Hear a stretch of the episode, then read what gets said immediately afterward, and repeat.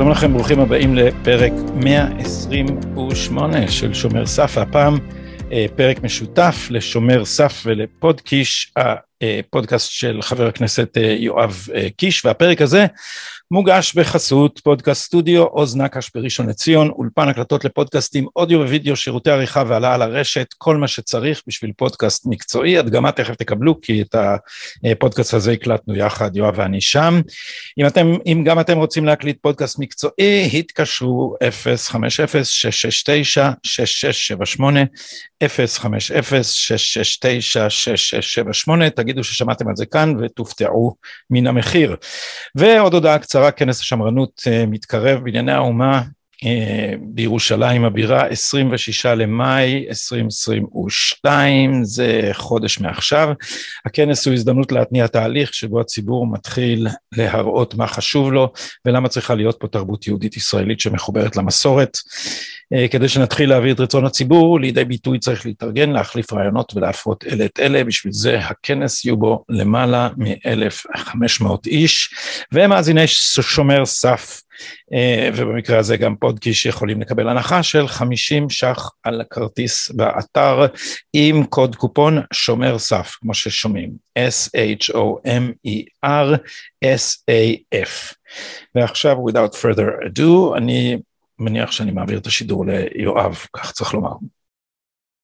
טוב, והפעם יש איתי את uh, מלך הפודקאסטים, uh, שהוא שומר סף רציני מאוד, uh, גדי טאב, שלום. או, איזה הקדמה, תודה כן, רבה. אנחנו באירוע, יש לנו פה בעצם פודקאסט משותף, אני שמח גם להתארח אצלך ולארח אותך אצלי. בעיקר שאני בימים האחרונים אני מקשיב לך, אני שומע, קורא את הפרוטוקולים של הוועדות ושומע, שמעתי את הישיבה הסוערת עם, עם גיא ניר. כי אה, אני מרגיש שצריך לדבר על, אה, על מסמך. גיא ניר, אז נגיד רק למי שלא מכיר, אה, גיא ניר היה במודיעין, אה, ראש, נדמה לי ראש חטיבת מודיעין במשטרה, אה, בתקופתי כיו"ר ועדת הפנים, אה, הוא אה, טען לשחיתות משטרתית ממוסדת, למשל בסיכול אה, תפקידו של גל הירש למפכ"ל, נזרק מהמשטרה, נפתח עליו חקירה כאילו ליחסי... אה, יחסים לא הולמים אה, עם אחת מפקודותיו, הדבר הזה דרך אגב מאז נסגר, גם לו גם לה. אה, והוא פרש מהמשטרה, אבל... אה, זאת הפקודה שהתלוננה על ניצב ריטמן, כן, ואז מיד פתחו לה כן, זאת תחת. חקירה משמעתית כן, כדי להשתיק אותה. נכון. והדבר הזה עובר בשלום, ועכשיו... ויושבות כל הפמיניסטיות בוועדה, וזה בכלל לא חשוב עכשיו. לא. למה זה לא חשוב? כי שקט מורידים את נתניהו, נכון? זה, אתה, אתה רואה את התולדות לא של העניין זה, הזה. אתה חושב שזה כבר שם מתבשל שקט מורידים את נתניהו? כי שם אני חושב, אנחנו נדבר על 2018 כזה. קיץ 2018. נכון, האמת כן, כבר הייתה חקירה. כן, כבר היה אישור של מנדלבליט. כבר היה אלשך, ובוא נשמור על אלשך, ובוא נשמור על האנשים האלה, כי הם נותנים לנו את הסחורה במקום אחר. הרי כתב את זה שי ניצן. על סביב ה... גם לא קשור למסמך יצחקי, אלא סביב... אה, סביב פרשת אום אל-חיראם. נכון, על ה... די לחכימה ברמיזה. נכון, כן. נכון, נכון, נכון, כן. בדיוק. אז כשמסתכלים על לוח הזמנים, רואים שבמהדורה הראשונה, כשרביב דרוקר חשף את uh, מסמך יצחקי הראשון, כל השמאל רעש. שזה עוד דודי אמסלם ניהל את הישיבה. דודי אמסלם ניהל את הישיבה, מיכל רוזין שם הייתה אש להבה, דרשה נכון? ועדת חקירה וזה. עכשיו כשהגיע גיא ניר פתאום, רגע, רגע, חשוב לשמור על אמון המשטרה, ובעצם הזמנתם אותו, כי כנראה שמתהדקת העניבה סביב צווארו אני זוכר, האשימו אותי, אמרו לי, אל תזמין, אמרו לי, אתה עושה פה אירוע פוליטי, מה לא אמרו לי מהשמאל? בטח, רויטל סואד, תקפו אותי, תקפו אותי, חבל לך על הזמן, זה היה כאילו, אני נכנס, עכשיו, זה השמאל. שאמור לשמור על הדמוקרטיה, כן? כביכול, בוא, ו... זכויות אזרח. זכויות אזרח, ושהמשטרה, וחקירות משטרה שיתנהלו כמו שצריך, ובלי אה, לסמן מטרות, ובלי אה, לעשות איפה ואיפה, וכל זה, ברגע שנתניהו היה תחת האירוע הזה של חקירות משטרה, הכל התהפך. ואותו דבר עם פגסוס, מה היה עם התחקיר של כלכליסט? התחקיר של כלכליסט התחיל מזה שאני לא יודע מי שעשה את זה עשה בחוכמה ובעורמה, אני לא יודע מאיפה הגיעו הגיבויים וההנחיות ולא מהמקורות ולא, לא, זה בעיתון של מוזס הרי, זה התחילו מזה שהאזינו למישהו מהפעילים החברתיים של השמאל ורעש העולם, איך זה, חודרים לטלפונים בלי צווים וזה, ועד איך, איך הם הורידו את, את, את, את, את העיתונות מזה? כשוועדת הטיוח של עמית מררי, שבה החשודים זיכו את עצמם, אבל הבן אדם אחד הם אמרו שכן הייתה האזנה. רק פילבר. פילבר. כי זה פילבר. היה עובדה חמה. זה, זה רמז, רמז, אנחנו משתמשים בזה. למה? אולי כדי לרגל אחרי, כלומר, אני אגיד ככה, מה שהבינו מי שרצה להבין זה שמשתמשים באמצעי ריגול בסביבת נתניהו. זה יצא גם המסמך הזה שהראה שעוקבים אחר, אחרי נתן אשל כדי להאזין לנתניהו. אז עכשיו מרגע שהם שתלו את פילבר, פילבר הוא אין מדינה... אז, ב... אז שידר מסר, תורידו את האירוע מהסדר. אז מה קרה? אז, אז פתאום הם קיבלו את כל ה... את, את, את הטיוח של, של ועדת מררי. עכשיו, כל מי שקצת עוסק בזה, יודע שכל העסק הוא כולו ספין. כי פגסוס, מה זה פגסוס? פגסוס זה שם של אחת התוכנות. יש, נדמה לי, עוד, אני לא זוכר את המספר, אבי וייס חשף, עוד שבע או שמונה תוכנות יותר משוכללות, שיש 500 איש שעוסקים בזה, בהר חוצבים, יש יחידה שלמה. את כל זה טייחו עכשיו. עכשיו, זה שהיחידה הזאת כולה... מה, מה אנחנו אמורים לחשוב? היא, היא 500 איש, שמונה שנים, פעם אחת הפעילו את זה על פילבר? לא, אז הם, אה, אה, זה, זה הדבר הזה בכלל לא מוסדר בחוק. אין, אין חוקים שמאפשרים שאיבת תכנים. אין אישור מסב... שופט לדבר הזה בכלל. אפילו אם היה נותן, אין, כי בחוק אין את הסמכות לתת דבר כזה. אה, אז הם השיגו כל מיני אישורי שופטים, או כך אומרים לנו, כנראה בלי שהשופטים מבינים על מה, על מה הם חתמו. אני חייב להגיד לך שבעיניי זה לא נגמר. אני דורש גם, אני שמעתי את uh, ליברמן אומר שהוא יתמוך בזה. ועדת חקירה uh, ממלכתית בחקיקה על הראש של הדבר הזה. ליברמן אמר שהוא יתמוך בזה. כשנחזור, שאנחנו כבר בעולם אחר, אולי לא, אני מקווה שלא תהיה ממשלה ונלך לפיזור הכנסת, אבל שים רגע את זה בצד. אם ליברמן עומד במילה שלו, שהוא אמר, אני, כי הרי גם ליברמן נכווה מהמערכת הזו, uh, הוא לא היחידי, uh, והנושא הזה של הטיוח של פגסוס בעיניי זה מכה קשה לדמוקרטיה בצורה שלא תיאמן. ולכן אני רוצה לגבש סביב האירוע הזה גם את הימין, גם אנשים אחרים, שיתמכו במהלך של ועדת חקירה ממלכתית. אין לנו כלי אחר יותר uh, חזק לדבר הזה. גם פה יכולים להביא שופט שיחליט שהוא מורח את האירוע הזה, אבל בוודאי ובוודאי לא להשאיר את האירוע כמו שהוא באיזשהו... באמת התנהלות הזויה, שהחוקרים בודקים את עצמם, אומרים לעצמם, היה קטע גדול של זהו, זה לא יודע אם ראית אותו. כן, כן, אחד הדברים. שוטרים שמתחלפים, לא מתאים להם, בדרך כלל הם... אה, נכון, אבל זה בדיוק היה... אבל תראה, החוכמה העממית, וזה לא שיש לי איזה מידע, הוא שיש חקירות על ישראל ביתנו, והחקירות על ישראל ביתנו בכל רגע עם פאינה וכל ה... יכולות להפוך לחקירות על... זאת אומרת, לא, לא לקוות לתקווה גדולה מליברמן בעניין הזה. אה, בוא נגיד ככה, אה, על פי השמועה, כמעט אין מישהו אה, מרכזי כיום בקואליציה הזאת שלא אה, לפחות רומזים לו. אפילו היה, אני לא יודע אם הידיעה מוצדקת, אבל הייתה, הייתה ידיעה בעיתון חרדי, ראיתי אה, משהו על זה של כתב בשם, נדמה לי מרדכי אלפרין, שאמר שנרמז לאביר קארה... גם על הנושא אה, של ההצבעה הכפולה, איך יטפלו לו בזה. שיטפלו לו ככה בהצבעה הכפולה, ולניר אורבך על, אה, יש אי סדרים שנמחלו לנפתלי בנט ב... בבית היהודי, וכל דבר כזה יכול להפוך לחגיגה. תשמע, השאלה היא, דניאל פרידמן התראיין בשישי האחרון, והוא אמר שיש ליועץ המשפטי ולפרקליט המדינה ולכל המערכת הזאת יש יותר מדי כוח, והבעיה היא שאי אפשר לרסן אותם יותר, כי יש להם יותר מדי כוח.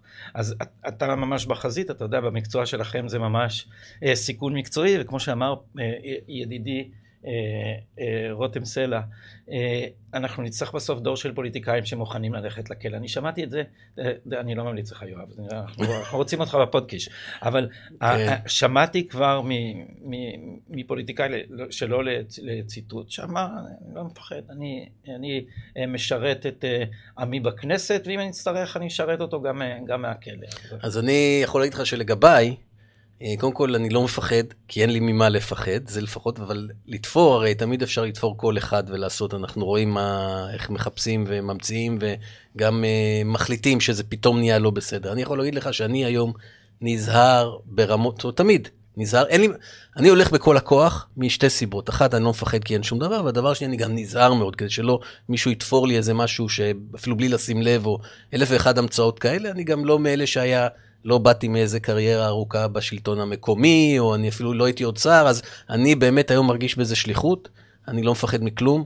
אה, אני אומר, זה הדבר המרכזי שחייבים לטפל בו, בגלל זה אני הולך על הוועדת חקירה אה, על פגסוס, בעיניי זה אירוע שזה שזה הושתק, זה שערורייה גדולה מאוד, וזה דוגמה לדבר אחד, לא סתם לא פחדתי להביא גם את uh, תת-ניצב גיא ניר לוועדה, ורציתי אז לעשות ועדת חקירה פרלמנטרית, והגשתי אותה כבר, שם נחסמתי על ידי הקואליציה, על ידי uh, uh, בעצם uh, מי שאמר לי זה שרועי uh, מכולנו, רועי פולקמן. פולקמן, שהם לא מאשרים וזה לא יהיה לזה רוב, וסתם להעלות את זה ושזה ייפול זה להתבזות. שזה, שזה הייתה, אני מניח, אה, החלטה של אה, ראש, ראש אה, מפלגת כולנו, משה כחלון. כן, חד וחלק.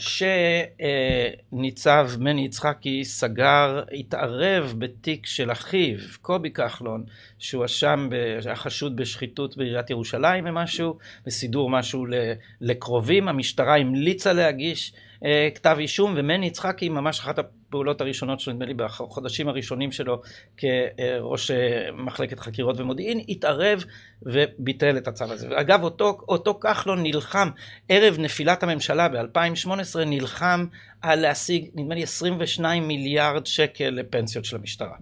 אז המון צירופי מקרים יש פה מסביב. אז אתה חוזר הזה. לאמירה שיש להם יותר מדי כוח, ואין היום מישהו שיש לו מספיק כוח בשביל לתקן את זה. כן, כן, ו- ו- וגם, אני חושב, ובגלל זה אני מאוד שמח שיש לך פודקאסט, ובכלל שיש פודקאסטים, אחת הבעיות הכי איומות שלנו זה התקשורת. בגלל התקשורת. התקשורת יכולה לחולל מהומה, ואז משהו יחשב. נכון, היא התחילה עם מהומה דרך אגב.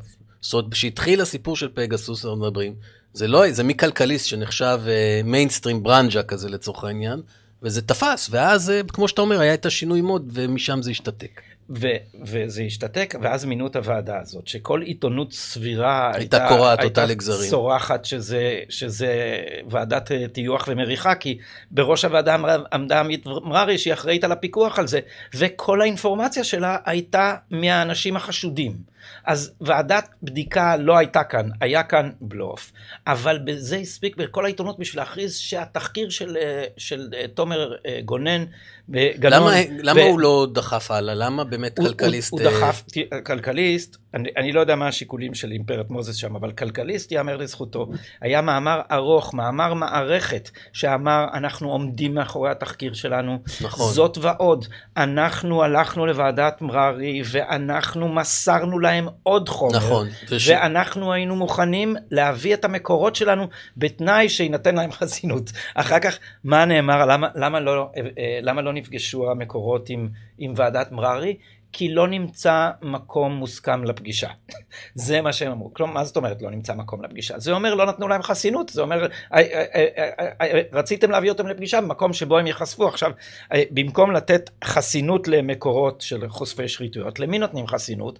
להדלפות הממוסדות של הפרקליטות. דרך אגב, זו חסינות שנובעת כנראה ממישהו בתוך המשטרה או הפרקליטות, אחד מהשניים. והיחידי שיכול לתת חסינות שם, זה לא מבקר המדינה, מה שיכול לתת, זה אחד השינויים שרצינו לעשות, גם לגיא ניר. הוא בא לוועדה עדיין כשוטר, והיה לו מאוד קשה, ואנחנו רצינו לתת לו חסינות כדי שיפתח ויגיד את כל מה שהיה ליבו. ומסתבר שהיחידי שיכול לתת חסינות אה, ברמה הזו המינהלית, זה היועץ המשפטי לממשלה.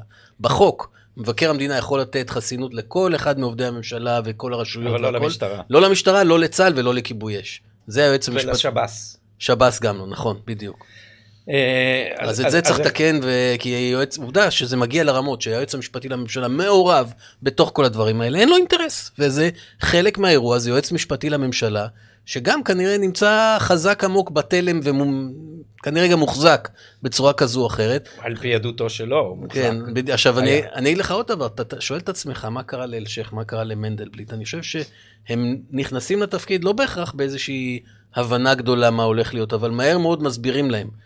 בין אם זה בתקשורת, בין אם זה מקומות אחרים, מהר מאוד הם מבינים, אלשיך הרי שנכנס לתפקידו, אה, הציגו אותו כ... השוטר אזולאי, משהו מגוחך, ורק ברגע שהוא שינה מוד והתחיל ללכת נגד נתניהו, הביא את ליאור חורב, פתאום הוא נהיה אביר החופש. וכנ"ל מנדלבליט, מנדלבליט אה, אה, התחיל בתור היועץ המשפחתי קראו לזה, אתה זוכר? נכון, העיתונות קרא לזה נכון. היועץ המשפחתי והציקו לו והלכו אחריו לכל מקום. אז היה מותר, ברגע, ש... ברגע שזה לו... התהפך ומישהי אמרה לו פרשת משפטים בושה, אז היא נלקחה לחקירה, אבל אף אחד לא לקח את חבורת, ה... לא יודע, הדגלים השחורים או מי שהיו שם ו... ו... ומררו את חייו, וככה יחד עם העיתונות. תשמע, אף אחד לא רוצה שיקטשו את שמו הטוב. ואם העיתונות קוטשת את שמך הטוב ומסבירה לך שכך זה יימשך עד אשר אתה תתיישר, אז אלשיך יתיישר, וזה, סליחה, זה, זה ישתלב יחד עם העובדה שאלשיך בא מהשב"כ. וזה, ו, והוא, אני לא יודע אם, אם, אם זוכרים את, ה, את הדבר המוזר הזה, אבל הייתה איזו הצעת חוק שאלשיך בא לכנסת, אה, נדמה לי לא הרבה זמן אחרי הוועדה ש, שאתה ישבת בראשה, והציע שהמשטרה תעבור לעסוק בעיקר במניעה. 80% מעבודת המשטרה צריכה להיות מניעה, הוא אמר. עכשיו, מה זה מניעה? מניעה זה אומר שבולשים אחרי אנשים שאינם חשודים. זה, ככה עובד השב"כ. ככה עובדים אה, משטרות חשאיות, ככה עובדים שירותי ביון. הם עוקבים אחרי אנשים כדי למנוע אה, אה, אה, התקפת טרור. אבל יושב מפכ"ל המשטרה ורוצה לה, שהמשטרה 80% תתרכז ב... במניעה, זאת אומרת... שזה ב... ריגול ובילוש אחרי... אחרי אזרחים חפים מפשע, או לפחות לא, שאינם, לא, שאינם חשודים, שאינם חשודים אה, בשום דבר, וזה במסגרת הצעת חוק שעלתה ו, ונפלה, אני לא יודע לאיזה שלב היא הגיעה, כי אני ראיתי רק את, ה, את ההודעה לה, לעיתונות של הדבר הזה. אה, ההצעה הייתה שאת החומרים שיאספו בשיטות הריגול של המניעה לא צריך למסור להגנה. יש פה, זאת אומרת, ישב דוקטרינה כאן... דוקטרינה מסודרת של... אה, של שב"כ. הביאו שב"כניק, והוא רצה לעשות מהמשטרה שב"כ. ואז כשהוא פגש את יצחקי, זה היה, אני מנחש כי לא ראיתי, אהבה מהמבט ראשון. זה אחד אוגר אה, חומרים על, אה, על אה, נבחרי, ציבור. נבחרי ציבור, וזה רוצה שזה יהיה שב"כ. והם גם כולם קלטו את המפתח להכל. המפתח להכל זה ברגע שאתה תחקור את נתניהו, אז כל קיבלת... מה ש... קארט בלאנש. בדיוק. אתה תוכל לעשות מה שאתה רוצה, לא יפקחו עליך, אתה יכול לצבור כוח. גם הפרקליטות כוח. וגם התקשורת. כן, וזה מדהים, אפשר ממש לראות איך ב-2016 כל השמאל זעק, זהבה גלאון קרא להקמת ועדת חקירה. והכל התהפך. והכל התהפך אחרי 2018. מה, אני, אני כשעשיתי את הדיון, אתה לא יודע את זה, לא רצו שאני אעשה את הדיון, היה אמירה מאוד ברורה שאתה הולך פה לדיון פוליטי. עכשיו, אתה יודע מה קרה? אז אני לא, לא התייחסתי ולא זה, אבל... בשירות אדונך, אני שמע, רויטל סווייד. כן, מה, לא חסר, בדיוק. עכשיו, מה, תראה מה... זה קצת מתחבר לי ל... לאמירות של יאיר לפיד בממשלה וההתנהלות שלו. הרי זה קצת דומה לכשאנחנו עושים את הממשלה, את, המ... את הממשלה הפריטטית, יאיר לפיד אמר, מה זה דבר מושחת, זה דיל בין גנבים לפריטטיות, הוא אמר על הנושא של כמות שרים, על הנורבגים, כספים קואליציוניים, הרי מה הם לא טענו ואז הוא הוכיח לכולם, אני אומר לעצמי, אני לא יודע מה יעשה מצביע של יש עתיד בבחירות הבאות. כספים קואליציוניים, לפיד לקח יותר מכולם. אה, הוא יושב על הכיסא של החליפי, שהוא קרא לזה דיל בין גנבים. עם נורבגים הם הלכו לקנה מידה שלא היה כזה דבר בכנסת. הוא ממנה את רינה זועבי לקונסול בסין, רק בשביל שיהיה לו פחות אצבע בעייתית בכנסת. ממנה את הבת דודה שלו, נדמה לי, לקק"ל, ואת זה עצרו אותו איכשהו. קיצור, כל הדברים שהוא דיבר עליהם, שום דבר, הכל צביעות, הכל שקר, הכל מריחה. ואני אומר לך, ואני זוכר שאני בקואליציה שומע אותו ואת כולם שם, אני אומר, אולי אנחנו לא בסדר, מנסה כאילו, אנחנו חוזרים לשלטון, לא רואים אותם בעיניים, הם לא רלוונטיים לכלום, חבורה של צווחנים, שקרנים, מנוולים, וחבל שהגענו למקום הזה, כי היום הפוליטיקה היא תיראה לגמרי אחרת מאיך שהיה בעבר. תראה, בעיניי יאיר לפיד זה אחד האנשים היותר מסוכנים, מפני שאין, זה ריק גמור, אין שום משמעות לשום מילים, ושום משמעות זה לא דבר ניטרלי. שום משמעות זה מרוקנים את המילים שלנו ממשמעותם. כל הלהט המוסרי הזה על שום דבר, אחרי זה מתאפס לכלום.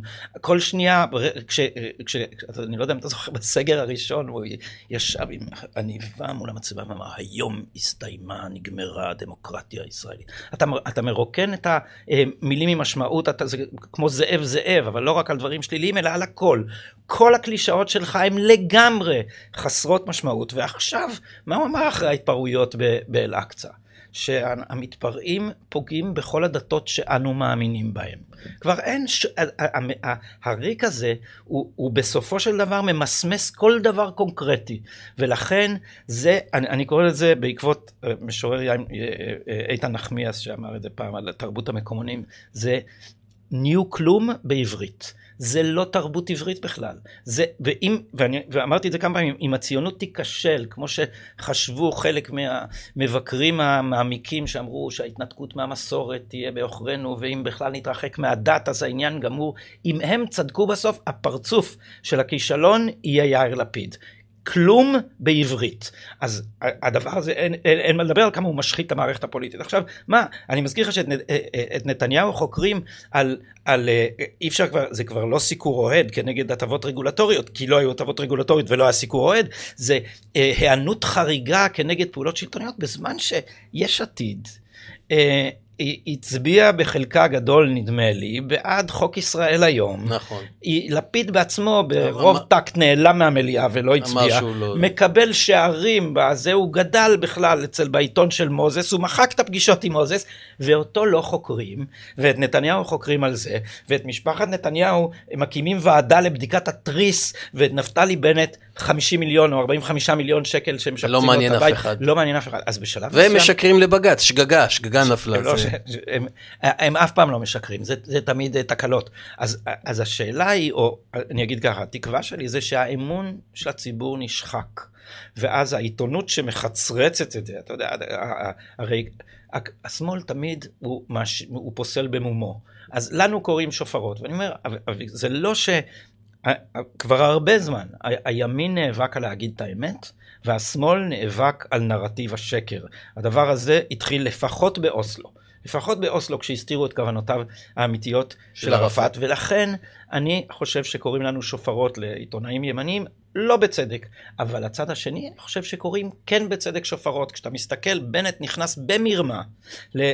ב... ב... ב... זה לא הפר הבטחת בחירות, זה, זה נפתלי מיידוף, זה הונאת שלא הייתה כמוה בדמוקרטיה הישראלית. על הבסיס הזה הוא נכנס בלשכה, ואז הם כולם כותבים בשבוע, בסוף שבוע הראשון, בנט מבסוט. כן, זה, יש אתגרים, יש לא זוכר מה הוא... אה, בן כספית כן, ונחום ברנע ויוסי ורטר, וכל זה, ואתה מסתכל כל שבוע. סימה קדמון שכחת גם ברשימה. הם, הם, הם בלי, ממש בלי למצמץ, בלי להתבייש. למה? כי כולם מתדרכים אותו דבר. כל הדברים שדיברנו עליהם זה כי אין עליהם שום ביקורת.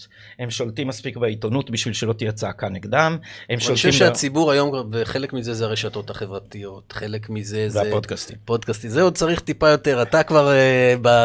אני עוד מרגיש... צריך להתמיד, יואב, צריך אני מתמיד, אני מתמיד. אני התחלתי את זה בימי הקורונה, כי ישבתי בבית ולא היה מה לעשות. ואתה אומר זה פעם בשבוע אתה עושה... ובהתחלה זה היה מעט מאוד, עכשיו יש לי 15 אלף מנויים, אני עושה, אני עושה פעמיים שלוש בשבוע. יפה. ו- אבל הסוד פה, אני אגיד לך משהו, לך, אתה בא לאולפן, וזה אני לא רוצה לפגוע פה בקונספט, אבל אני רק צריך להתיישב על הכיסא. בזום. במסדרון, שהוא נראה כמו אולפן, אבל הוא למעשה בין החדר שינה לאמבטיה. טוב, אתה רואה שהאולפן פה הוא גם צנוע, אתה לא יכול להגיד אבל שזה... אבל יש לך פה שלוש מצלמות וניתוב וזה. אתה אומר, זה, יש לי פה סטנדרט. ליגה אה, אחרת. זה. אבל uh, אני חושב שזה מידיה מצוינת, כי היא נותנת לאנשים, הרי איפה שומעים אותי? שומעים אותי באיזה ראיון בתקשורת שתי דקות, או ברדיו, או איזה סינק, אנשים לא, או בכנסת שאני מדבר, אנשים לא מצליחים להגיע ל, להבנה מה אני חושב, אני חושב שזה קריטי, כי אני, בניגוד לבנט, ששיקר בכל מה שהוא אמר, והלך ועשה uh, הכל, מכר הכל רק בשביל הכיסא, ודרך אגב, בעיניי טעות, אתה שואל אותי היום, אם אני היום כפוליטיקאי רוצה להתחלף איתו בשום מחיר, גם לא, לא משנה, כי אי אפשר לבוא למשרד ראש הממשלה בלי שיש מאחוריך ציבור, בלי שיש לך מילה, בלי שאתה איש שמוביל אג'נדה, אתה לא יכול לבוא רק בשביל הכיסא.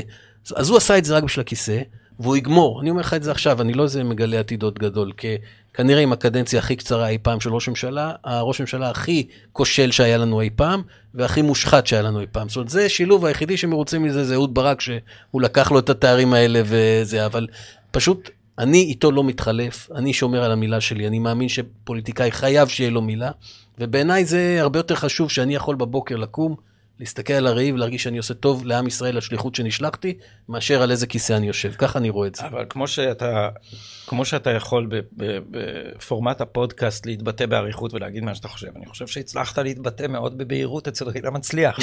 זה היה קצר מאוד דווקא שם. קצר אבל מאוד מאוד קולע. כן, אז כן. אם היינו עכשיו מתארחים אצלי, אז הייתי אומר לך, אז בוא תשחזר לאלה שלא ראו מה קרה שם. כן. ישבתי שם, האמת, ב... הסיכום שלי הייתה קודם כל שהיא מדברת איתי ואני לא בא לאיזה פאנל, ואם יהיו פאנליסטים אז יהיו. וההתחלה הייתה בסדר, זאת אומרת, הם, היו שם שלושה פאנליסטים, כולם מהשמאל, כן? למרות שהם קוראים לחיים רמון אה, איש ימין, דרך אגב, בתפיסה שלהם. חיים רמון, היה שם אה, מצנע, ראש עיריית אה, חיפה לשעבר. ו... פעם היה ראש מפלגת העבודה. וזהבה גלאון, ואני, ואז אחרי זה היא דיברה איתי, כאילו סיימה, ואז נכנס איימן עודה. והתחיל לתת את הספיץ שלו, ואחרי הספיץ שלו, כולם שם על ספיץ. אני רוצה להגיב. לא ביקשתי יותר מזה, להגיב לאמירות, שבאמת כולם תקפו אותי, כל הפאנל נגדי, ובמקום לתת לי להגיב, היא אומרת לי, לא, אתה כבר דיברת. אז אמרתי לעצמי, אם אני כבר דיברתי, אין לי מה לעשות פה. לקחתי את המיקרופון, איך אומרים, כזה דבר, שמתי ויצאתי, כי אני לא בא להיות שחקן אה, רקע לאירוע שלהם. אני באתי לדבר, להעביר את הדעות שלי, והאולפנים האלה חלקם מוטים, אנחנו מכירים את זה.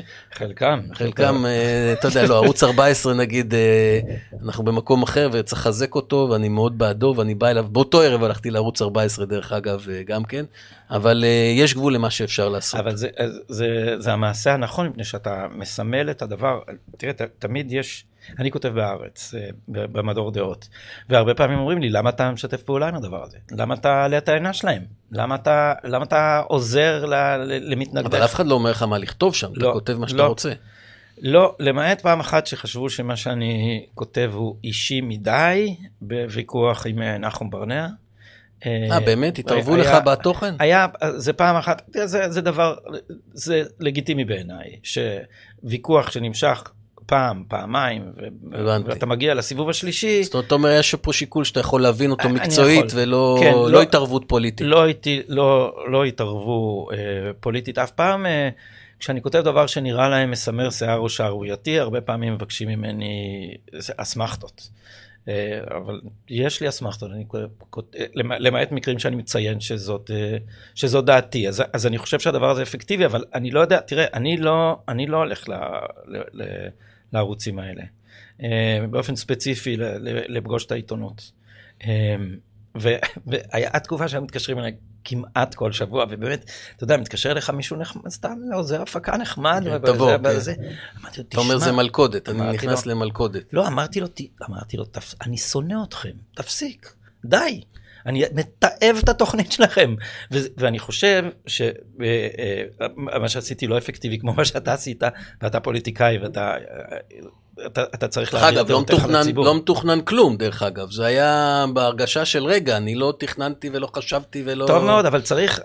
צריך זה היה מאוד אמיתי, כאילו, אולי גם את זה ראו שזה כי... אמיתי. כי לא, אתה יודע, יש כאלה באים, אומרים, לא תכננתי, אני תכננתי לא לשבת. כלום, מה פתאום, באתי ל, ל, ל, לשבת ולדבר, והרגשתי בסדר בקטע הראשון של התוכנית, כי היא הייתה איתי, ואז בסוף, באירוע הזה, זה סתם אני אומר לך, הרגשה שמשתיקים אותך. אז, אבל זה, זה מצוין, כי זה אומר, אני לא מקבל את ה framing שלכם. לא, לא אני מקבל. אני לא מקבל לא את מקבל. הארגון שאתם עשיתם פה בהצגה לא. הזאת. ותראה, מה שעושים, נגיד ב, ב, בערוץ 12 ב, ב, בימי שישי, אצל דני קושמרו, זה, זה יוצרים מצב שבו הימני האחד שיש... יושב לי, בצד קודם כל, תתחיל עם זה. וגו, ומנסים לגרום לו להיראות משוגע. זאת אומרת, כשעושים, כשעושים לך...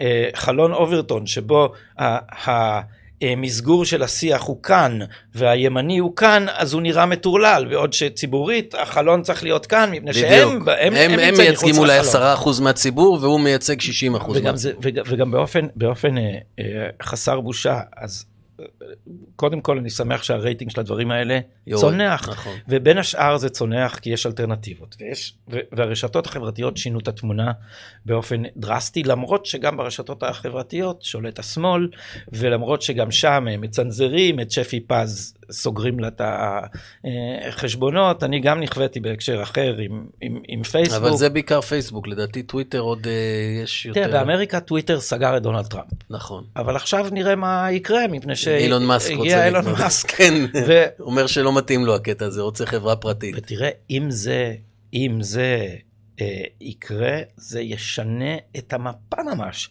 כי טוויטר נהיה, אין, אין מה לעשות, טוויטר נהיה תשתית. ל mindset, כאילו, ל, ל, להשפיע על הדעות של אנשים. זה נהיה, זה כמו, זה נהיה כמו הרחוב, זה נהיה כמו כיכר העיר, הם שולטים בכיכר העיר. עכשיו, באמריקה המצב החקיקתי הוא מוזר, יש שם דבר שנקרא Section 230, אה, סעיף 230, שבו נותנים לטוויטר ולפייסבוק, פטור מתביעות דיבה על מה שמתפרסם אצלם, על סמך הטענה שהם פלטפורמה ניטרלית. זאת אומרת, אנחנו לא מפרסמים את התוכן, התוכן הוא של האנשים, אנחנו רק התשתית. הבמה. זה. כמו שאי אפשר לתבוע את בזק על מה שאומרים בטלפון. אבל אז אתם גם מצנזרים. אז אתם רוקדים על שתי החתונות, אתם קודם קיבלתם פטור כי אתם ניטרלים, ועכשיו אתם מצנזרים. אתם, אתם, אתם סותמים את הפה, ל, לימין, ו, ובעיניי האירוע הטקטוני המשמעותי ביותר אה, לגבי מה שקרה לתקשורת, זה איך הצליחו לדכא את הסיפור על המחשב של הנטר ביידן ערב הבחירות. פשוט הצליחו לסתום את זה לגמרי, זה היה משנה את תוצאות הבחירות לפי סקרים שעשו אחרי הבחירות. ועד היום... ולא זיהה את זה? טראמפ והצוות שלו שם בנקודת הזמן הזו, לא זיהה שזה נושא שצריך לתת בו ס, בכל הכוח? סתמו להם את הפה. סתמו להם את הפה לגמרי. בשום ערוץ, בשום כלום, לא היו להם את ההשפעה. תראה, את, את, את, לטראמפ, לטראמפ, לטראמפ עוד היה טוויטר ולטראמפ עוד היה העימותים הנשיאותיים. נכון. אז הוא אמר את זה, אבל... אבל זה כמו, לא בא לידי ביטוי. תראה איך עובד המנגנון שם כמו פה. מיד התגייסו 50 סמכויות מודיעיניות מממשל אובמה, ואמרו שהמחשב כולו זה plant רוסי. זה... Russian disinformation. עכשיו הם לא ראו את המחשב בכלל, הם כתבו it bears all the hallmarks of Russian disinformation. Uh. זה נושא, זה, זה כל הסימנים. ואז, אנחנו מעריכים שזה ככה. ואז בכל מקום ציטטו אותם.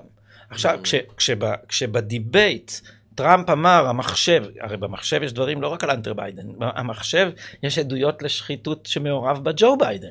זה כל העניין. אז כשטראמפ אמר את זה, אז הוא אמר, 50 אנשי מודיעין אומרים שזה, אני בכלל לא אתעסק עם הזבל הזה, זה דיסאינפורמציה רוסית. והצליחו להשתיק את הסיפור הזה עד הבחירות. הסיפור הזה לא... לא התרומם. לא, לא הרים את האף שלו מחוץ למדיה הימנית, ועכשיו, לאחרונה, פתאום הוושינגטון פוסט והניו יורק טיימס, שזה ראש שרשרת המזון, ראש הפירמידה, פתאום... וזה למה? למה שהם מתעוררים? כי ביידן אה, חלש, והם כמה... צריכים להביא אלטרנטיבה? זאת, זאת אופציה אחת. אופציה אחרת היא ש, שיכול להיות שעומדים לנער את חוצנה ממנו, המפלגה הדמוקרטית, וזה זה, זה לא יהיה מאוד קשה. שנית, יכול להיות שהם... אה, הם חושבים שאם הוא מתמודד מול טראמפ, הוא מפסיד. זה כאילו, אתה מכיר את ה... מה שנקרא, הלכי הרוח בארצות הברית, אבל אני שמעתי באמת אמירה מאוד ברורה, שביידן היום הוא המועמד הכי חלש של המפלגה הדמוקרטית, וגם... אה, חוץ מקמלה האריס. אה, כן, יותר? לא, דווקא אמרו לי שקמלה האריס... אה, נכון שהיא נחשבת קיצונית ויותר אה, פחות, אבל אמרו לי שביידן כל כך חלש, שאפילו היא נחשבת מישהי שיכולה להיות יותר... אבל היא, אה, היא, אני חושב שהם מכירים אותה מספיק בשביל להבין שזה ייקח דקה וחצי עד שיראו כמה היא איומה. עכשיו זה בעצם השלטון, ה administration, כמו שאומרים בארצות הברית, שמנהל גם את הממשלה שלנו בכל מה שקשור ל, לאיראן, לכל הדברים. פה בנט ולפיד בחרו ליישר קו עם המפלגה הדמוקרטית. ולא שומעים כלום. אז, אז, אז מה שיש לי, אגב, באחד הפרקים האחרונים, פרק 124, שיחה על זה עם, עם מייק דורן, שהוא, שהוא פר, הפרשן הכי טוב של ענייני מדיניות ה... המדיניות האיראנית של ממשל ביידן, הוא, ב, הוא במכון הדסון. והתמונה, כפי שהיא משתקפת מאמריקה, אנחנו, אני ומאי גם כתבנו מאמר משותף על זה בהארץ, היא שבפומבי המדיניות של בנט ולפיד זה, ההנחה שלהם זה שאם נשמור על אה, פאסון של חברות עם האמריקאים, אז אנחנו נוכל להשפיע מבפנים. שזה שטות גמורה, כי מה שקורה בפועל זה ש... הממשל ביידן מנצל את הפאסון של הידידות בשביל להגיד למתנגדיו באמריקה, אל תדאגו, נכון, הישראלים מסכימים, נכון, הכל בסדר. אנחנו מתואמים איתם. ו... בדיוק, זה, זה, כל... זה השפה. לא, זה, זה, אני חושב שזה הזיה, זה החוסר ניסיון והחובבנות של הצוות הזה, בנט-לפיד, לחשוב שבשיטה הזו הם מצליחים להשיג הישגים. ההפך הגמור, אם הם היו יוצאים נגד ודואגים לסנטורים, קונגרסמן, דעת קהל אמריקאית, שיש פה בעיה, אז כל האירוע היה נראה אחרת, הרי זה מה שנתניהו עשה. נתניהו הבין שמול אובמה, שהולך לכיוון מאוד ברור, הדרך היחידה שלו להשפיע זה דרך דעת הקהל בארצות הברית, ועשה את זה, הוא הביא בעיניי להישג גדול שהסנאט לא אישר את ההסכם הנשיאותי, ואז למעשה אפשר לטראמפ לבטל את ההסכם, זאת אומרת, ול, ולעלייה של חשיבה אחרת, שיש פה בעיה, שלא כל מה שאובמה אומר הוא צודק, כל זה נעלם. יש לנו באמת, אני חושב ש... הנזק שהם עושים לנו בנט ולפיד פה, ודיברנו על חלק מזה, אנחנו נדע לטפל. באירוע של אה, מול ארצות הברית ואיראן, זה נזק שיכול להיות בל, בלתי הפיך. עכשיו, אבל אה, ממקורות באמריקה אה, ידוע שבחדרי חדרים הם אומרים את ההפך. בחדרי חדרים הם אומרים, ההסכם הוא אסון, ותחזרו לסנקציות. אה, ופשוט הם מניחים שהם יוכלו לשכנע בחדרי חדרים, אבל יושבים שם אנשים כמו אידיאולוגים, כמו רוב מאלי, לא, כמו לא. סליבן, שהם... שהם אה, אה, בלי לחץ לא זזים לשום מקום. בלי שיש מנוף, אתה לא מזיז דיפלומטיה. כשרוב מאלי מגיע לפה ונפגש עם ישראלים, זה לא בשביל להקשיב להם, זה בשביל להגיד שהוא הקשיב להם. זה הכל, הם התפאורה. וה, והחובבנות הזאת היא ששני הליצים האלה אה, מספקים לממשל ביידן את המגן מפני ביקורת ציבורית שמאפשר לו להפליג ישר. תראה, כל האירוע, כל האירוע באמריקה הוא שהוא אה, חייב לעבור מתחת לרדאר כי האמריקאים לא אוהבים את איראן.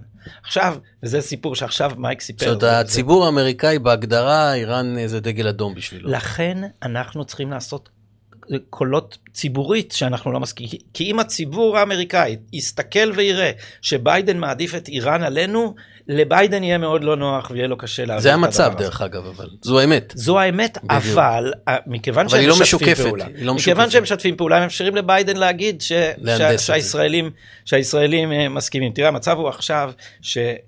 הם הרי רוצים להוריד את, ה, את משמרות המהפכה מרשימת ארגוני הטרור. אז הם התחננו לאיראנים, לפחות תודיעו שאתם מבטלים את התוכנית להתנקש במייק פומפאו ובג'ון בולטון. יש תוכנית של משמרות המהפכה שהם הצהירו עליה, שהם סימנו את, את, את, את, את מזכיר המדינה לשעבר ואת היועץ לביטחון לאומי לשעבר.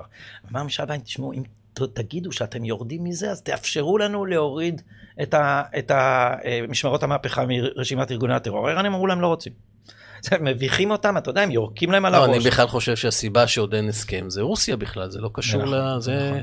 כל האירוע של רוסיה-אוקראינה ורוסיה-איראן בסיטואציה הזו, זה איזשהו אה, גורם שמעכב את העניין, אבל אני אומר לך, זה הנזק באמת ברמה של אה, מגה אסון, ש...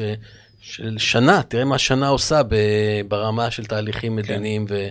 ובמיוחד שיש שלטון שהוא באמת אה, דמוקרטי, ודמוקרטי עם תפיסות עולם מאוד בעייתיות בארצות הברית. אה. ממש אנטי-ישראלי, צריך אה, להבין את זה. זה ממש שלטון אנטי-ישראלי, והדבר הזה קרה לכל השמאל, שכבר שנים מתחנך על ברכי אקדמיה, שבה אנטי ציונות ואנטישמיות, זה נהיה הנחת יסוד של המתודולוגיה כמעט. כל הלימודים הפוסט-קולוניאליים וכל אה, האופן שבו אה, נוסחה מחדש השמאלנות ב... אה, באקדמיה, וגם אקדמאים ישראלים מתחנכים שם, זה הפרדיגמה שאומרת שהציונות היא קולוניאליזם וגזענות, ו, ו, וה, והפתרון האמיתי זה שכמו שאומרים הפלסטינים יהודים תחזרו לאירופה. תראה, אני חושב בכלל שיש פה מאבק, אפשר להגיד אפילו אה, עולמי, בין שתי התנועות, אחת זה מדינות הלאום, אלה שיש להם זהות, אה, לבין מדינת כל אזרחיה, השמאל הפרוגרסיבי, האולטרה פרוגרסיבי, שמצד אחד אתה רואה מה קרה במה שנקרא באיחוד האירופאי, שכאילו מנסים לחבר את כולם, ולא סתם בריטניה באירוע מאוד משמעותי החליטה לצאת. ואני חושב שהם מנסים לקחת ומלייצר, גם לאבד את הזהות פה במדינת ישראל, שזו תהיה מדינה, לא משנה, כאילו העולם שקוף, אה, ושכחו שהציונות היא הבסיס של אה, תנועה שתפקידה לחזק ולגבש מדינת לאום לעם היהודי. אני לא מתבייש בזה, אני אומר את זה בצורה הכי ברורה. אנחנו מדינה יהודית דמוקרטית, אנחנו ניתן זכויות שוות לכל אדם ואדם במדינה הזו. אבל מדינת ישראל יש לה תפקיד היסטורי אחד, לחזק את העם היהודי באשר הוא, לא סתם זה חוק השבות, ואנחנו פה שומרים על הזהות ונלחמים על הזהות, וזה האירוע הכי קשה מול השמאל הקאמל האריס וכל אותם חבורה שהיום באמת שולטים בארצות הברית. זה אירוע מאוד מורכב. אני, יהיה מאוד מעניין לראות, אני מקווה שנתניהו יחזור לשלטון, אנחנו עושים מאמצים להפיל את הממשלה הזו, אבל אנחנו את הזהות הזו, העמוקה הזו, הבסיסית, נלחמים עליה פה בארץ עכשיו כל יום. ולכן שהיה פיגוע בתל אביב, ויאיר לפיד אמר שפוגעים בישראלים באשר הם ישראלים. יאיר זה חוזר לריקנות והנבובות שלו. זה הפנים של מדינת כל אזרחיה, נכון? של האידיאולוגיה הזאת. אבל אשר לניסיונכם אה, להפיל את הממשלה, שאני כמובן אה, אשמח בו, אה, איפה אתה עומד בעניין שריון? אנשי uh, ימינה בליכוד, כי אני, אני אגיד לך, אני אמרתי, איילת שקד קו אדום, אני לא, אני, יהיה לי מאוד קשה לא להצביע ליכוד, אבל זה לא. זה דבר שלא, ואני חושב אלקטורלית זה יהיה קטסטרופה לליכוד. אה, קודם כל אני מסכים איתך ברמת הניתוח, זה יהיה מכה קשה לליכוד. אה, ואני שואל את עצמי מה אני עכשיו, אה, אני אגיד לך כמה דברים שבעיניי בהחלט אני לא זז מהם. אחד, אנחנו צוללים עכשיו לפוליטיקה, למה שנקרא, לדברים הכי חמים בפוליטיקה. איילת שקד, לקחת אותה ספציפית, היא אה, פעם ראשונה שהיא פגעה בשלטון הימין זה בעסקה שלה עם שי ניצן כשהייתה שרת משפטים, שהיא ריסקה את מערכת הבקרה לפרקליטות ומכרה אותה בשביל לקבל אה, דיל שם. כל הסיפור שלה, בחרתי שופטים כאלה, כאלה, היא הייתה אחד הגורמים הכי מגנים על האירוע של הפרקליטות. היא ושי ניצן נשאו יד אחת, ולכן מבחינתי, כשאומרים שי ניצן זה איילת שקד, זה אותו דבר. ומנעה את הוועדת אה, חקירה על רות דוד, ויזמה את חוק ישראל היום. נכון, היא שקד שותפה היא... לברנג'ה, כן. ואני ממש רואה אותה שם. אכזבה גדולה דרך אגב, ברמה אישית, אכזבה גדולה. גם לי. אה, היא הייתה יכולה להיות במקום אחר לגמרי. עכשיו, זה שהיא גם עם בנט בכל מקום, אה, על בנט דיברנו, אז היא... יותר מזה, אני יודע לומר לך על איילת שקד שני דברים, מעניין. אחד, שהממשלה הרעה הזו הוקמה, יכולנו לפרק אותה, כבר היו לנו שני אנשים שאמרו שהם לא הולכים לממשלה הזו, ומי שהחזירה אותם במרכאות למוטב לממשלה זו איילת שקד. אחד מהם זה פורסם, ניר אורבך ישבה איתו בצעקות בחדר שלה, בערב של הקמת הממשלה. אני הייתי בכנסת ואני נלחמתי להביא את ניר אורבך אלינו, הוא כבר לא רצה לבחור בממשלה הזו אז, בנקודת הזמן לפני שהוקמה, ומי שהקימה את הממשלה הזו זה איילת שקד, זה נקודה אחת. נקודה... ועוד עשתה הצגות שהיא כאבי בטן. כאבי בטן, זה המשכנו, והנקודה השנייה קרתה עכשיו. אנחנו כבר היינו באירוע שאביר קארה כבר היה מגיע לה... להצטרף לעידית סילמן, והאירוע היה עם 61 נגדם גמור. ואיילת שקד הצילה את עצמה. פה אני לפחות אומר היא הצילה את עצמה, כי ברגע שזה היה קורה, העתיד הפוליטי שלה נמחק. אבל בזה שהיא לקחה את אביר קארה חזרה אליה ועשתה את הברית הזו עם אה, אורבך וקארה ביחד, אז היא יצרה איזשהו ציר שהציל אותה מלהימחק, והציל את הממשלה הזו. דרך אגב, זמנית. זאת אומרת, אם אתה שואל אותי, ללא קשר לנושא הביטחוני, הממשלה הזו ברגע שהם 60-60 לא שורדת, אנחנו בשנת בחירות, בין אם זה יקרה במאי כשנחזור, או שזה יקרה קצת אחרי, הממשלה הזו סיימה את uh, דרכה, זה ברור לכולם, זה ברור גם להם. בגלל זה אתה רואה שמתחיל להיות uh, כל מיני uh, אמירות קיצוניות יותר, והשקט התקשורתי שהיה נגמר. אז הממשלה הזו לתפיסתי סיימה את דרכה, לא יודע אם מיידית או תוך כמה חודשים של מחירים כואבים מבחינתם, אבל הם סיימו. עכשיו, לגבי הילד, אתה יודע, זו דילמה קשה, כי... אני רואה את הנזק שהממשלה הזו עוד עושה כל יום שהיא נמצאת, אבל אני ברמה האישית גם התבטאתי ואמרתי שאני נגד להכניס אותה לליכוד, אה, גם אם המחיר הוא להישאר באופוזיציה. אני יכול להבין אנשים, אני אומר לך את זה בכנות, שיגידו, שמע, בוא נפיל את הממשלה הזו בכל מחיר, אבל בכל מחיר הזה הוא בעייתי, הוא לא פשוט. יש גם טווח ארוך, ובטווח הארוך זה יהיה, קודם כל זה יהיה נזק אלקטורלי חמור. שנית, אנחנו הרי רוצים להגיע למצב שמאפשר לעשות רפורמות במערכת המשפט, לצורך זה צריך 61. אתה לא רוצה שהילד תהיה אצבע שם. נכון. כי היא, כי היא, חפר, היא לא חפרפרת נכון. שלהם. היא, זה, זה לא רק באופן פסיבי, באופן אקטיבי, שיתפה פעולה עם הדברים. תשמע, אני זוכר שהיה לי, אני אז עוד הייתי באיזה סוג של קשר איתה. למה, מחזיקים אותה גם לדעתך? אני, אני לא יודע, אבל אני, אני זוכר שביום שבו הודיעו על כתבי החשדות, זה, נדמה לי שזה מושג משפטי חדש שהמציאו לכבוד, אה, לכבוד זה שרצו לפרסם משהו כדי לפגוע בנתניהו מהר. Mm-hmm. היא קפצה ואמרה שהיא מגבה את הדרג המקצועי. היה הודעה, נתניהו נאם ואמר שתופרים תיקים, והייתה הודעה משרת המשפטים שהיא מגבה את הדרג המקצועי. אני, היא, היא הרי הסתובבה והפגישה עיתונאים עם אה, מנדלבליט, והסבירה להם שהיא, אני שמעתי את המשפט הזה במו אוזניי בראיונות איתה, אביך איש ישר. היא הייתה, היא הייתה מליצת היושר של מנגנוני ההחזקה בגרון שם. אז כל ניסיון לבנות איזשהו מערך ימני יציב עם שיש לך בתוכו גיס חמישי של השמאל בדמות אה, איילת הנוכלת זה לא זה, זה דבר שלא יעבוד. זה דבר שלא יעבוד. אז צריך מזה, בחירות איך שאתה לא מסתכל אני, על זה. אני, אני, אני חושב ש, שצריך בחירות ו, זאת אומרת ועכשיו... כל הדיבורים על ממשלת כביכול ימין בתוך הכנסת הזו אתה אומר זה ייבלם. זאת אומרת למעשה לא גדעון ולא איילת וגם לא גנץ ייתנו יד למהלך. הם מפה ימין, הם כבר לא ימין. תראה, אם, אם מי שיושב בממשלת שמאל, הוא לא ימין. זה לא סתם, זה מי שיכול היה להקים ממשלת ימין ובחר ממשלת שמאל, אין זה הרעיון שיש פה 70 מנדטים לימין. הוא לא נכון, סער זה לא ימין, אה, בנט זה לא שום דבר, ו, ובמקרה של איילת שקד זה גם נוסף לזה שאנחנו יודעים באיזה צד היא. אני ככל שאני יכול להבין, היא גם בן אדם מאוד חלש. היא לא, אה, זה היעדר אה, גמור לא של עמוד שדרה. נכון. אין, אז אה, היא הולכת אחרי, אחרי ה... נפתלי בנט כבר לא יודע כמה, כמה שנים, כמו איזה שפחה כנועה, אז איך, איך אתה, יהיה לך חוליה שהיא גם שייכת לצד השני והיא גם חלשה. אם אולי מישהו חושב שאם היא חלשה אפשר לכופף אותה לצד שלנו, אבל עד עכשיו הדבר הזה לא הוכיח את עצמו. אז, אה, ואני לא פוסל את האפשרות שיש להם משהו, מפני שאני מזכיר לך שיש להם את הטלפון של, שני, של, של אפי נווה. ואיילת אה, שקד עשתה את כל השטיקים והטריקים עם אפי נווה בשביל להעביר, דברים שאני לא מתנגד להם, עשתה תככים פוליטיים, כמו, כמו שפוליטיקאים צריכים לעשות, זה העבודה שלהם כדי להשיג פשרות ולהעביר דברים. אבל עכשיו הכל נמצא אצלם, והיחיד ש... יודע איך להתמודד עם זה שיש להם את הטלפון שלו, זה אפי נווה עצמו. נכון. שאמר להם, גם לי יש את הטלפון שלי, נכון. בבקשה, בבקשה, בואו נראה מי, מתחיל. יש שם כל מיני... אה, כן. אני מחכה לראות מתי נקבל דברים מהטלפון. אבל אפי נווה הוא כנראה לא אידיאולוג, והוא לא יקריב את עצמו, הוא נתן להם הקש בגג אחד חזק. שאומר, ומיד ביטלו לו את הכתב, מיד מומי למברגר חוות... אבל הוא עדיין באיזשהו אירוע משפטי, אני חושב. יכול להיות שזה יסתיים, אז זה נשמע ממנו אני, קצת אני יותר. אני חושב שהם מבינים שאי אפשר יהיה להגיע רחוק, רחוק איתו, ומבחינה מסוימת חבל, כי אם הוא היה אידיאליסט, כנראה שיש לו שם דברים שיכולים... אה, אה, שיש... יכולים להוציא לבנה מהחומה לפחות. Mm-hmm. אה, כן, אבל להבנתי הוא גם חבר של איילת שקד, אז הוא לא יחפש לעשות לה שום דבר רע, אתה יודע, זה... הוא טיפוס מאוד, בן אדם שמנסה להבריח את הגבול עם חברה שלו בלי שום סיבה, דרך הזה של מקום שהכי מצולם בעולם.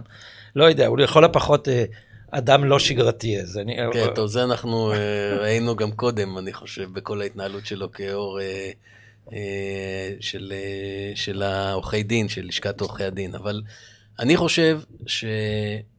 בסוף בסוף אנחנו צריכים כמה שיותר מהר לחזור לשלטון בשביל לתקן. יכול להיות שזה צריך לעבור דרך מערכת בחירות אה, נוספת. המשמעות היא של מערכת בחירות נוספת זה שיאיר לפיד הופך להיות ראש ממשלה, וזה גם אירוע מאוד, אה, מאוד מדאיג. אני לא יודע כמה נזק הוא יעשה בתפקידו כראש ממשלה. הוא, אתה יודע, בנט, אה, אופורטיוניסט מוחלט. אין שום אידיאולוגיה, שום כלום, אבל הוא לפחות יהיה לו... כנראה מעצורים קשים בדרך לאוסלו ב' כזה או משהו כזה. לפיד לדעתי אפילו לא מעניין אותו כלום. הוא, ברגע שיהיה לו הזדמנות, אני לא יודע כמה נזק הוא יעשה. ואני מסכים איתך שאנחנו במצב של בחירה לא טובה היום. אה, ועל כל זה, יש לנו את אה, משפט נתניהו, שכמו שדיברנו, התחלנו את השיחה, אה, הולך ומבשיל. ויותר ויותר מצד אחד רואים את כל הכשלים ואת כל מה שהם עשו בשביל לתפור את התיקים ואיך סימנו מטרה והתחילו לאסוף מסביב. אבל זה גם משפיע על הזירה, מה שנקרא, על מה שקורה בזירה הפוליטית.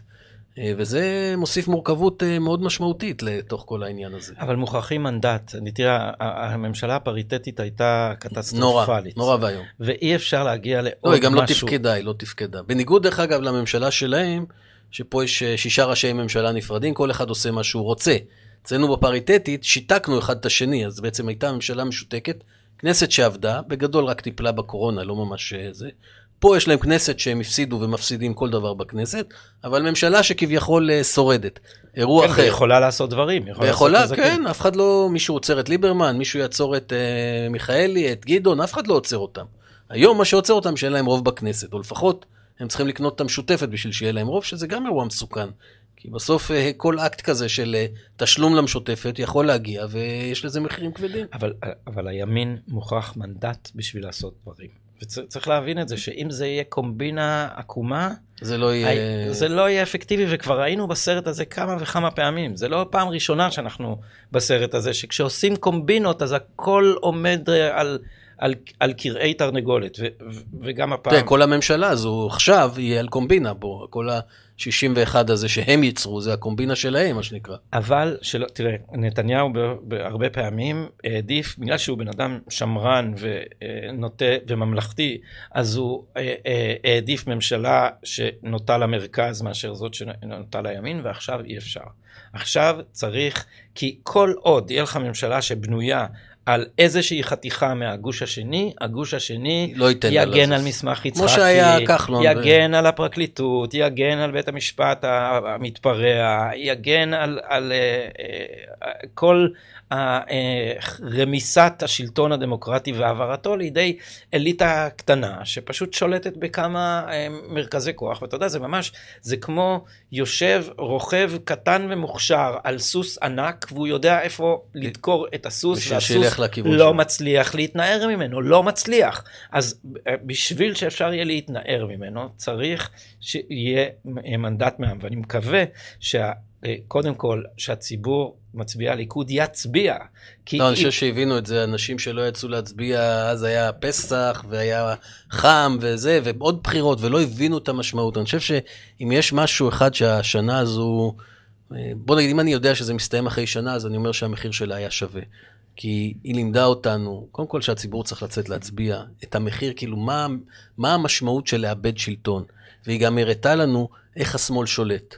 ואת זה שכחנו. ואנחנו, כשנחזור, אנחנו צריכים להיות הרבה יותר uh, ממוקדים, לא מה שנקרא להתייחס לכל מיני רעשי רקע, לא מעניין מה לפיד אומר, לא אומר, כן אומר, זה לא מעניין, הוא לא מעניין. אנחנו נבחרנו לשלוט, ואנחנו צריכים לעשות מה שאנחנו צריכים. וזה מהרפורמה בבית המשפט והמערכת היחסים בין הכנסת לבית המשפט, כשאי אפשר לבטל חוקים כשמתחשק להם, זה נגמר. זה בנושאים המדיניים, להיות נחושים, להוביל את הדברים הנדרשים לביטחון ישראל. ואני חושב שכולם מבינים שבאירוע הזה, שכשאנחנו חוזרים לשלטון צריך להתנהג אחרת. אני מקווה, ואני מקווה שבדרך לשם, אה, מכיוון שזה עובר דרך אחוזי הצבעה, אז אתם, חברי הכנסת, תצאו לשטח ותלכו לדבר עם אנשים במקומות שבהם אנשים לא יצאו להצביע. אה, גדי, קודם כל אה, התארחתי אצלך והתארחת, ואני, אתה אצלי. אני הרגשתי שהאחריות הייתה עליך, אז כן, הרגשתי בנוח. יכולת לדבר, אה, אני לא יודע איך זה מתנהל, נגיד עם נתניהו זה היה כנראה אחרת שעשית, אבל אני מאוד שמחתי, היה לי מאוד מעניין. אני נמשיך לדבר, תמיד, כי יש פה דברים שמלווים אותנו לאורך כל הדרך, וזה מאוד חשוב, גם לי השיח הזה, ו... אה, אתה מוביל דעה ואני עושה עבודה מדהימה, אני רוצה לחזק אותך באמת על הדבר תודה. הזה, ושנקווה שנגיע לבחירות מהר ושהליכודניקים יצאו להצביע. אמן ואמן. תודה, תודה רבה. להתראות.